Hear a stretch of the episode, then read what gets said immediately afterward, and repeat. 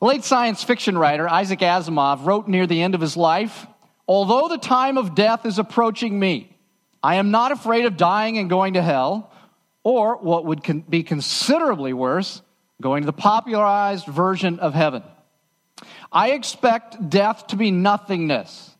And for removing me from all possible fears of death, I am thankful to atheism, he says. The passage that we're going to look at today deals with a topic of great interest to many people today, and that is the afterlife. What, if anything, lies beyond the grave?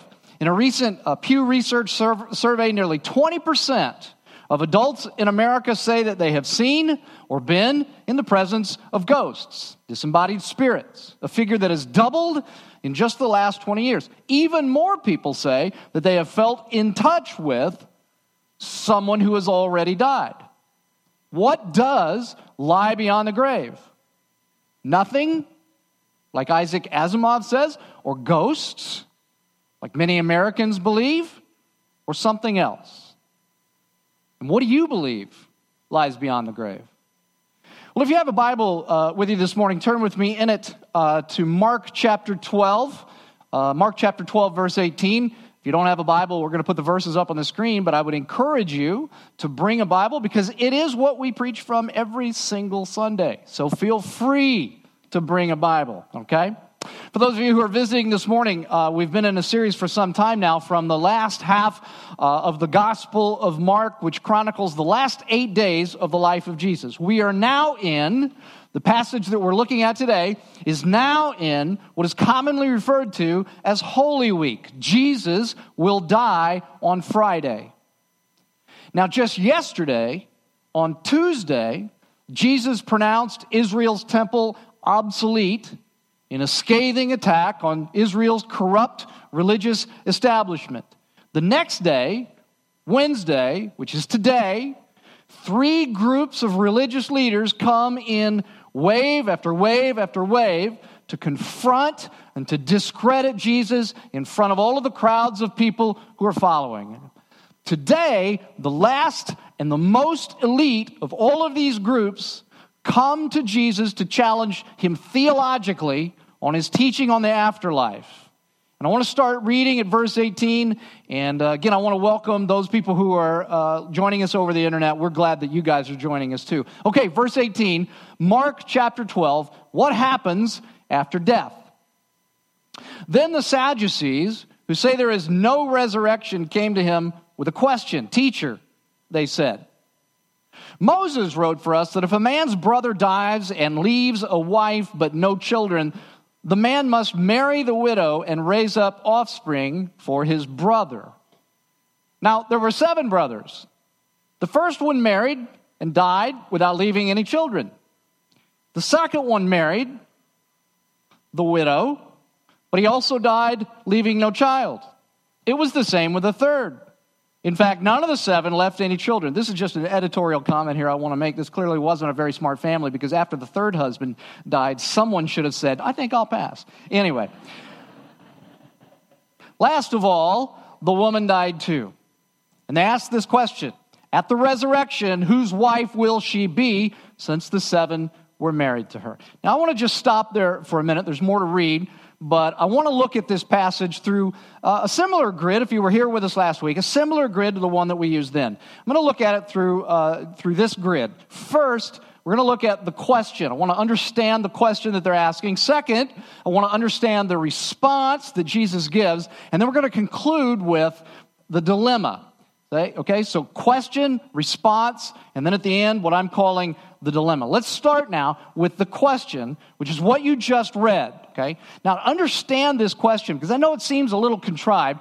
Uh, to understand this question, you need to know a little background on these people that are called the Sadducees. Here are five quick things that you need to know about the Sadducees, and I've put them on a, on a slide for, uh, for you so that you can follow along. Here's the first. The first was these were the wealthy, ultra conservative religious elite of Israel the wealthy, ultra conservative, religious elite of Israel. Now, because of that, You know, they were much less common than the other religious group, the Pharisees. The Pharisees were more middle class, maybe upper middle class. These were, the Sadducees were the one percenters of Israel. So there weren't many of them. This is why uh, this is the first time in the book of Mark that the Sadducees have come up. We've heard a lot about the Pharisees. Pharisees were everywhere. I mean, they were everywhere. You know, they'd, you know, out in the field, they'd be out in the field, they'd be out in the gates of the city, they'd be in the business place, every place. Pharisees. Sadducees, not so.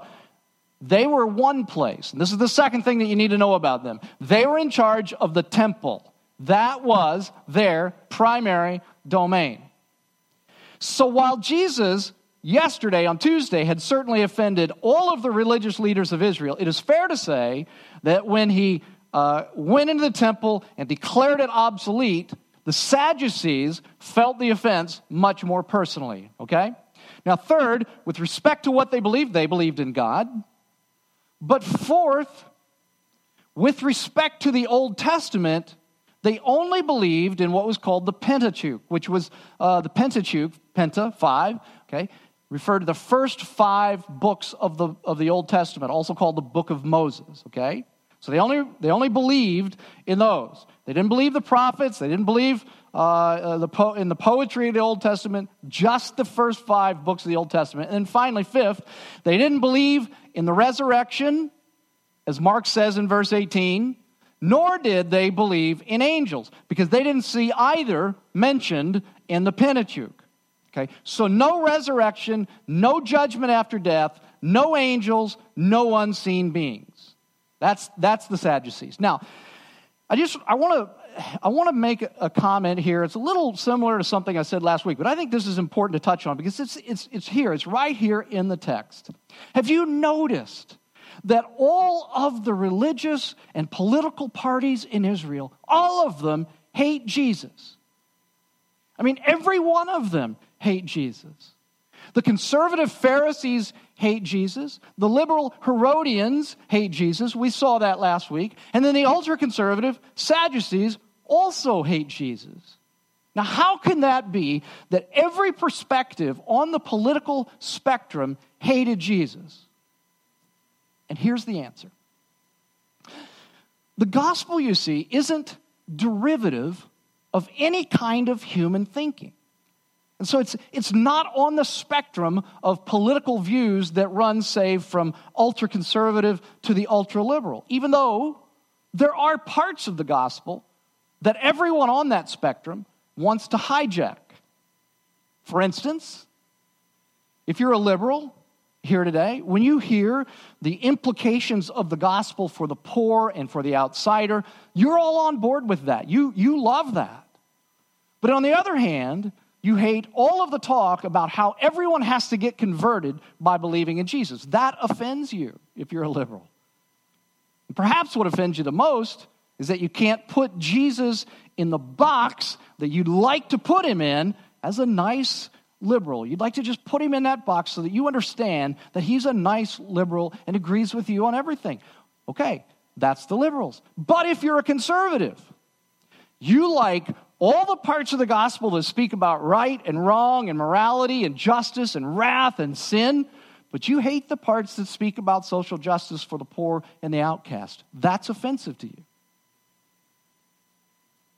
And perhaps what's most offensive to you is that you can't put Jesus in that little box that says, He's a nice conservative. I know exactly what he believes. He believes just like me. Okay? And if you come to believe in the gospel, you will find that your liberal friends want to pin you down as a liberal, and your conservative friends will want to pin you down as a conservative. And at some point, you will offend both of them in ways that will alienate them because the gospel isn't anywhere on this political spectrum. Now, I want to give you an example of this uh, from my own life. A few years ago, uh, the Evansville Courier asked me to write a column for the for the faith section of the newspaper every uh, four to six weeks. I'm on a rotation with a whole bunch of other uh, faith leaders uh, here in the city of Evansville, or people from other faiths. So, like, I'm probably the only Protestant. I think there's a priest, and then I think there's uh, an imam, and then there's, you know, a rabbi. It sounds like a joke, doesn't it? Here, here comes a joke, you know. Uh, but anyway, there's a, there's a bunch of them. About a year ago, during the whole ordeal with the religious freedom law here in Indiana, you guys may remember this, that a family owned pizza parlor in Indianapolis refused to serve a gay couple who wanted them to make pizzas for their wedding. You guys remember this? Nod your heads. Okay, good. Well, all of that went down around the time that I was supposed to write my column. And I wrote in that column that I saw nothing about the gospel that should prevent a believer in Christ from making pizza for a gay wedding uh, any more than it would prevent a Christian uh, chair manufacturer from making chairs for people to sit on at a gay wedding. Okay, that's what I wrote. Now, let me tell you something. Oh my goodness. Conservatives were furious with me. How could you say that? You're a pastor of the gospel. This family needs to have the right, because of their Christian faith, to refuse to have their pizza eaten at a gay wedding. On the other hand, my gay friends in Evansville loved me. They thought I was awesome, like an evangelical pastor siding with them. How Jesus like, they thought. Okay, fast forward about a year. Some of you may know this. A couple of weeks ago, it's time for me to write my column again. And I wrote about President Obama's mandate that, among other things, uh, schools would be required, you know, to have a unisex bathroom for transgendered students. You guys know all about that. I wrote that while I affirm the freedom of any American to dress, act, or surgically alter oneself according to one's taste, I wrote that the mandate ran contrary to basic principles taught in school science classes about gender identification through chromosomal structure, males having an XY chromosomal structure and females having an XX chromosomal structure, right? Okay. Oh my. Liberals were furious with me one man wrote in the paper and said, People like me are as bad as radicalized Muslims with a gun. Another organization in town said I was guilty of hate speech. But my conservative friends in Evansville loved me. I got emails from those people saying, way to go, giving me, you know, electronic high fives. That was great. They thought I finally found Jesus. They were excited about this, okay? Now, you see, because the gospel isn't derivative of any school of human thought or political perspective, you, you need to know this. If you're going to be a disciple of Jesus, everyone at some point is going to hate you. Everyone is going to hate you. It's true, yes, Jesus was loving and he accepted people just as they are, but he also talked about sin and he talked about repentance and he talked about change. Yes, it's true, Jesus talked about judgment and wrath, but he also talks about social justice for the poor and the outcast. And so, if you're a disciple of Jesus Christ, you need to know that one of the costs of discipleship is that at some point, everyone is going to hate you just like they hated Jesus. You need to know that. And you have to make a decision. There's no, see, here's the thing there's no safe middle ground. You, you have to make a decision. If, you, if you're a disciple of Christ, if you, if you want to be a disciple of Christ, you have to make a decision about following Him. And you have to know that people are going to hate you at some point.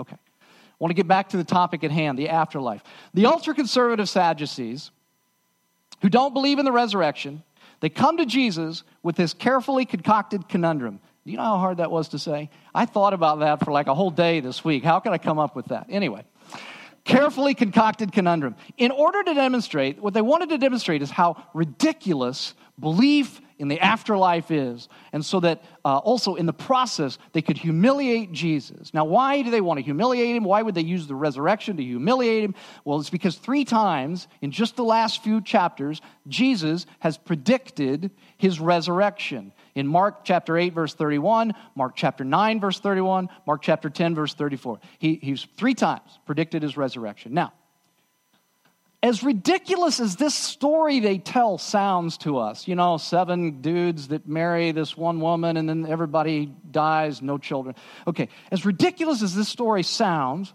understand that this wasn't something that they had just come up with on the spot. No, no, no. This was likely a well honed argument that they had made to the Pharisees who did believe in the resurrection that had just completely stumped the Pharisees. And so they think they smell a Pharisee in Jesus. So they're very confident that this story will stump him, that it'll be game, set, and match for Jesus, and they'll be able to be done with him, okay? Now, what is this stuff? What is, what is all of this stuff? Why this particular story about these brothers who keep marrying their dead brother's wife? Well, as the text tells us in verse 19, this is referring to a command in the Mosaic Law. Remember, that's all they believe, the book of Moses. So, the command in the Mosaic Law that was called levirate marriage. Levirate marriage. And the purpose of this was really. Um, you know, it was really a social program. I mean, it wasn't, it wasn't like a governmental social program, but it was a social program that, G, that, that God had commanded uh, for the people of Israel to protect widowed women financially. It was very unique, okay? It was part of God's concern for the welfare of the weakest members of society because you see, in ancient cultures, only men could own property. And so if a man died who had sons, his widow was automatically uh, protected from poverty in the future, you know, her, her social security, essentially, because the oldest son would inherit the land and he would farm it and she would live with him and his family and she would be provided for. But if there were no sons, the woman couldn't own it, and if it wasn't for this command, she's out on the streets. So God commanded the oldest male relative of the widow to marry her with the primary intent of reproduction so that she could have a male heir to inherit the, to inherit the land, which would both secure the woman's financial future, and then the secondary intent of it was that the family name would survive, okay? So that's why they tell this convoluted story about all of these brothers who marry the first brother's widow. They think that this command in the law renders the afterlife impossible. Whose husband, uh, who is going to be the husband of this woman? That's why they ask it. Okay? And like the others that, they, you know, that have come to test Jesus, they end the story in verse 23 with this very carefully crafted question at the resurrection. And you can, man, you can hear him sneer. You can, you know, just even as they ask it, you can hear him sneer. And it's like they ask this in a, in a very arrogant way because they are confident we have got him stumped by this story. At the resurrection, now, Jesus, will you please solve this for us? Whose wife will she be? Since the seven were married to her. It's a trap. It's a trap, you see. If Jesus laughs and says, yeah, You guys are right, that's a real problem. I never thought about that. Then Jesus is discredited. Nobody's gonna, nobody buys him as the Messiah. Okay? On the other hand, if he comes up with some convoluted answer about which brother she would be married to, the Sadducees will laugh at him and they will discredit him. So it's a trap. It's a trap. Okay? It's a, it's a trap. Now, that's the first part of the grid through which we're looking at this passage, the question. Okay, we've covered the question. Now I want to move on to the next part of the grid through which we're looking at this, and that is the answer. What does Jesus say to them? Verse 24. And as we as we read this section, I want you to see this will be just kind of a little pop quiz. See if you can see, if you can spot three ways that Jesus tailors his answer specifically for the Sadducees on the basis of what I told you earlier about the Sadducees, okay? See if you can spot three ways that Jesus specifically tailors his answer uh, for the Sadducees. Jesus replied, verse 24, Are you not in error because you don't know the scriptures or the power of God? Uh, just a quick comment, we'll keep reading, but just a quick comment. To say this to the Sadducees, are you not in error because you don't know the scriptures, of the power of God? To say that to the Sadducees would be like saying to brokerage firms on Wall Street, Do you not know finance and economics? That's offensive in and of itself. By the way, I think both are true. Neither do the Sadducees know uh, uh, the scriptures, nor do brokerage uh, firms on Wall Street seem to know economics and finance very well. But let me, let me go on to add to this, okay, it's, it's offensive in and of itself that he just says to them, don't, you, you know, you don't seem to know the scriptures. But to add to it, here's something else. Rich people, rich people don't like to be told they're wrong. That doesn't happen to rich people very much. They don't like to be told they're wrong. And yet Jesus just comes right out with it. He doesn't care how much money they have. He comes right out with it. He says, Are you not in error because you do not know the scriptures or the power of God? When the dead rise, they will neither marry nor be given in marriage. They will be like the angels in heaven. Now, about the dead rising. Have you not read in the book of Moses, in the account of the burning bush, how God said to him, I am the God of Abraham, the God of Isaac, and the God of Jacob? And Jesus says, He's not the God of the dead, but of the living. And then he says, as, as if he hasn't offended him enough, he says, You are badly mistaken. Okay, now did you catch, did you spot the three ways that Jesus tailored his answer specifically for the Sadducees? Did you catch them? Okay, here's the first one. They don't believe in the resurrection, so he said, when the dead rise. Okay? Not if the dead rise, he says, when the dead rise. Second, they don't believe in angels, so he says they will be like angels in heaven. And then third, they only believe in the Pentateuch. You know, the first five book of the Bible is also known, verse 26 calls it the book of Moses. Okay? So, so he tailors his answer specifically for these Sadducees because he wants to reach them but he knows that in order to reach them, he's going to have to tailor this specifically for them. Now, I want to I want to acknowledge something here. When you read this, I think if you're if you're married and you love and like your spouse, this seems kind of depressing, doesn't it? That we aren't going to be married to each other in heaven. On the other hand, if you don't particularly love or like your spouse, you're probably smiling in your heart right now and saying, Hallelujah, Jesus, hallelujah. When I die, I've always thought that I would be in heaven, eagerly awaiting for my wife's arrival. You ask, How do you know that you would die before her? And I will tell you, because I think she'll kill me at some point for something. But seriously, though, I've always thought that I would be there you know, waiting in heaven for my wife's arrival. How romantic a thought is that?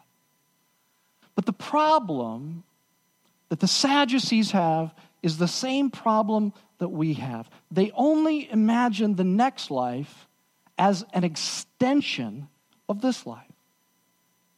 This is what Jesus means when he says to them in verse 24. He says that they don't know the power of God. They don't understand God's power to resurrect dead people, but they also don't understand the radical transformation that He will bring about in us in the next life. Which is also why He refers to us being like angels. Not that, be very careful here, not that we become angels. That's not, we're not going to live, we're not going to be angels in heaven. Okay, that, that's bad theology. Some people believe that, but it's bad theology. What He means is that like angels, we will have a similar glory and a similar immortality. And like the angels, we won't marry because we will be defined by our relationship to Jesus Christ, who, by the way, is later referred to in the New Testament as the bridegroom of the church. Okay? But I want you to hear me on something. Hear me on this.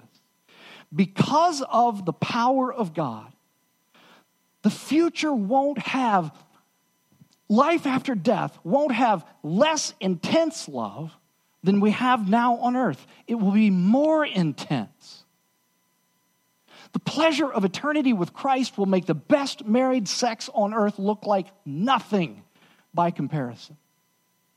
Uh, a pastor, uh, an author by the name of Tim, Tim Keller, very well known, says it this way The greatest erotic sense of closure and oneness will seem like a dewdrop compared to an atomic bomb.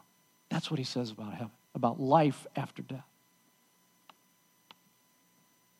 The afterlife is a world of, of love, so incredibly powerful that it's going to subsume marriage. It's not going to make it obsolete in the sense that our love lives are going to be less than marriage. Rather, they will be uh, incomparably more than marriage, our love lives in heaven the depth of love and oneness and delight in one another and in Christ that makes the most rapturous moment in the best marriage in the history of the world look like nothing. So, no more weddings. Why? Because there won't be any more single people. There won't be any widowed people. There won't be any divorced people. All of us will have a spouse in Jesus Christ. He will be everyone's spouse.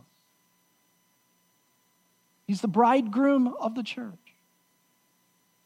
St. Teresa of uh, Avila once said that the first moment in the arms of Jesus is going to make a thousand years of misery on earth look like one night in a bad hotel.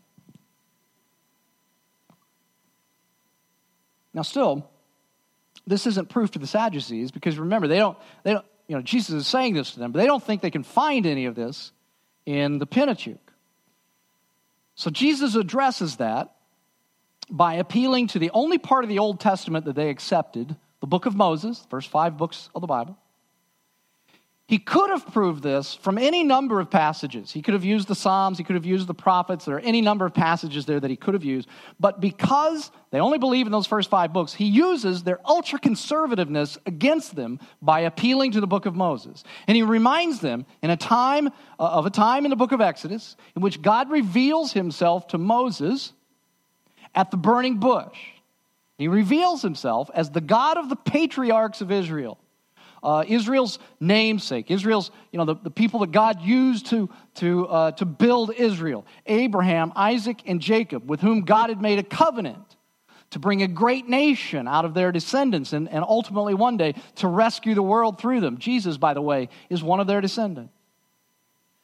Now, all of those guys, Abraham, Isaac, and Jacob, they were long dead by the time of Moses. I mean, they, they were long dead by the time of Moses. But Jesus points out that God said, I am, present tense, the God of these men. Jesus is saying that hundreds of years after their death, God is revealing that He is their present tense God because they are still alive. God is the God of the living. And to deny the resurrection is to deny, as the Sadducees did, the power of God. Now, Abraham and Isaac and Jacob's bodily resurrection is still to come, but they are very much alive even today. And their resurrection will come because of the power of God in the future. And so you see, you know, I, we all, uh, the older you get, the more you consider your mortality. You just do. And so there's this sense in which we all know that we're fleeting, um, that, that our life is, is fleeting, that we're temporal. But what you need to know is that you become permanent because of the resurrection.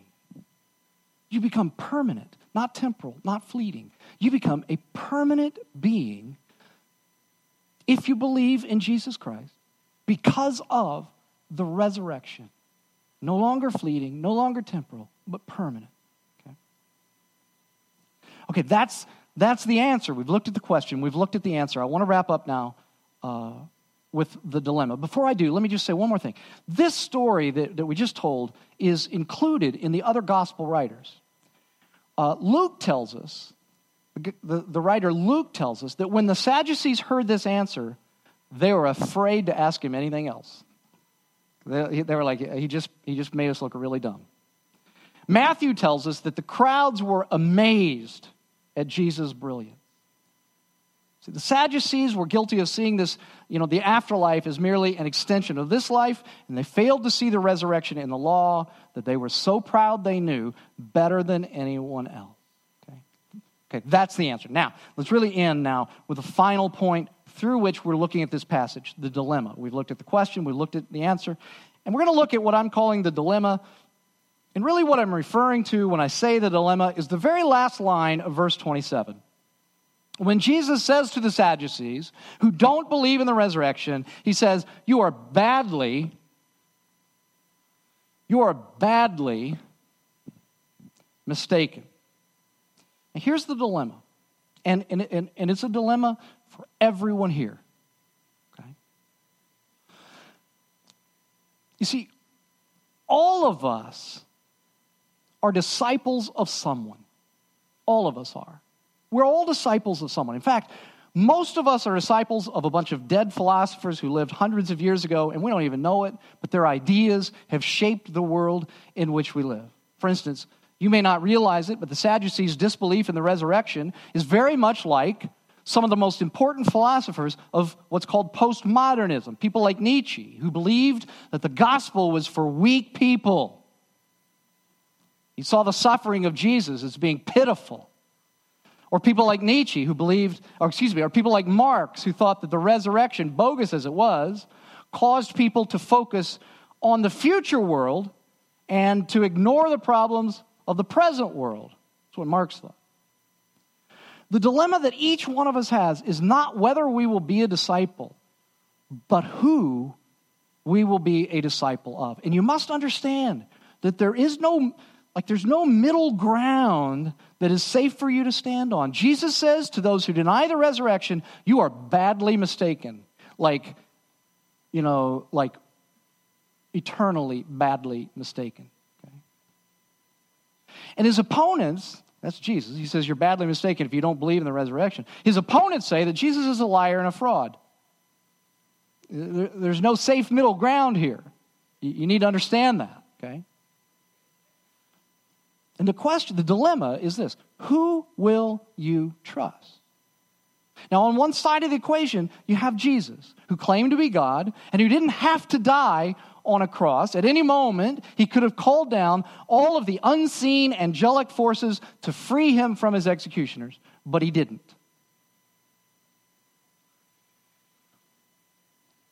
Instead, he chose to die because he believed that of all of the potential religious leaders in the future, of all of the people who claimed to be the way, that he was the only acceptable sacrifice for the sins of humanity. And out of love for us, he died the death that we deserved so that we could experience eternal life. Now, that's Jesus. That's one side of the equation. On the other side of the equation, you have the Sadducees, who were so afraid of Jesus after this conflict, they wouldn't ask him anything else. Or, or, the, or, or Nietzsche, who, as I said, believed that Jesus' death was a sign of his pitiful weakness. But let me ask you something which takes more strength? To sacrifice and suffer for people you love, even though you could avoid it, or to ignore it and just do nothing? Which takes more strength? Over here on this side of the equation, there's also uh, Karl Marx who says that the resurrection causes people to focus on the next world and to ignore the evil and injustices of the present world. But ask yourself something. If there is no next world, if there is no accountability for human life, if there is no judgment, if there is no resurrection, why would I care one whit about the evil and injustices of the present world? Why would you care in the end if all you're going to do is rot? Life doesn't matter. Injustice doesn't matter. Right and wrong are just mere human constructs if there's nothing else. Two sides of the equation. You got Jesus, you got the Sadducees, you got Nietzsche, you got Marx, and others. Who do you want to be a disciple of? There is no safe middle ground. These guys, Jesus says, are badly mistaken. They say Jesus is a fraud and a liar. Whose side who do you want to be a disciple of? Jesus says that if you believe in him, you will never be referred to in the past tense by the one who is the author of life and death. He will always say, I am the God of, insert your name. Insert your name. He will never say, he will never refer to you in the past tense. He will always refer to you in the present tense. Can I tell you something? There is no greater horror than to be referred to in the past tense. In fact, there's no greater horror than to refer to someone that you loved in the past tense. I once had a son. I once had a friend. I once had a daughter. Nothing worse than being referred to in the past tense. Jesus says that if you believe in him and believe in the resurrection, that you will always be referred to in the present tense by God. But at the same time, Jesus says that if you follow him, you better know, if you want to be a disciple of his, you better know on the front end the cost. And that is that if people hated Jesus, be prepared that even the people that you love, even the people that you deeply and dearly care for, even those people are going to hate you too at some point if you follow him. Because you will alienate and anger even those whom you love. Which do you choose who are you a disciple of? I want to close with this. uh, noted author, uh, a leading British scholar on the New Testament, N.T. Wright. I've quoted him in here before, uh, other things. He once wrote about the resurrection. He said this The bodily resurrection of Jesus isn't a take it or leave it thing, as though some Christians are welcome to believe it and others are welcome not to believe it. Take it away, and the whole picture is totally different. Take it away, and Karl Marx was probably right to accuse Christianity of ignoring the problems of the material world. Take it away, and Sigmund Freud was probably right to say that Christianity is a wish fulfillment uh, religion. Take it away, and Friedrich Nietzsche was probably right to say that Christianity was a religion for wimps. Put it back, and you have a faith that can take on the postmodern world that looks to Marx, Freud, and Nietzsche as its prophets. And you can beat them at their own game with the Easter news that the foolishness of God is wiser than men, and the weakness of God is stronger than men. Make a decision about whom you will be a disciple of, because there is no safe middle ground. Either Jesus or a bunch of dead people who are now past tense, who once lived but now are not. Would you pray with me? Thank you for the revelation, Lord Jesus. Thank you for the teaching of the resurrection. It is very difficult to believe. The idea that you can raise bodies uh, from the dead. And as Sean uh, prayed earlier, uh, there is in all of us uh, skeptics. I mean, we're all skeptics to some extent. But Lord, pray that you would take this passage and make this passage very real to people today. I pray for those that uh, are, are, disciples of Jesus Christ, that they would understand uh, now in a new way that they will alienate people. And that because uh, people hated you, because the world hated you, they will hate them. The world will hate us at times. Lord, for those people here who've never made a decision about who they're going to be a disciple of, I pray that today would be a day that they would make a decision about that. And I pray that they would recognize that the beauty of the gospel is that if you believe in Jesus, unlike every other religious leader in the world, every other religious leader in the world tells us, uh, Lord, you know, here's how you have to live. It's up to you. If you live this way, you'll be saved. If you don't, you won't. Lord, would you make the distinction very clear to people today that unlike every one of those religious leaders, the gospel says that if you believe in Jesus, it's about his life, not yours. It's about his performance, not yours. It's about what he did, not what we did. And would you make that clear? Would you drive that home in a way that I can't drive it home today? Would you just drive that into people's hearts and minds and souls today?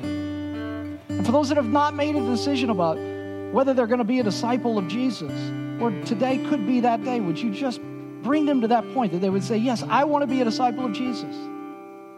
I believe in him. I believe in the resurrection. I believe that he died on the cross for my sins so that I could have eternal life. Would you make that clear to them today? And our Lord Jesus, we pray all of this in your name. We worship you. Amen.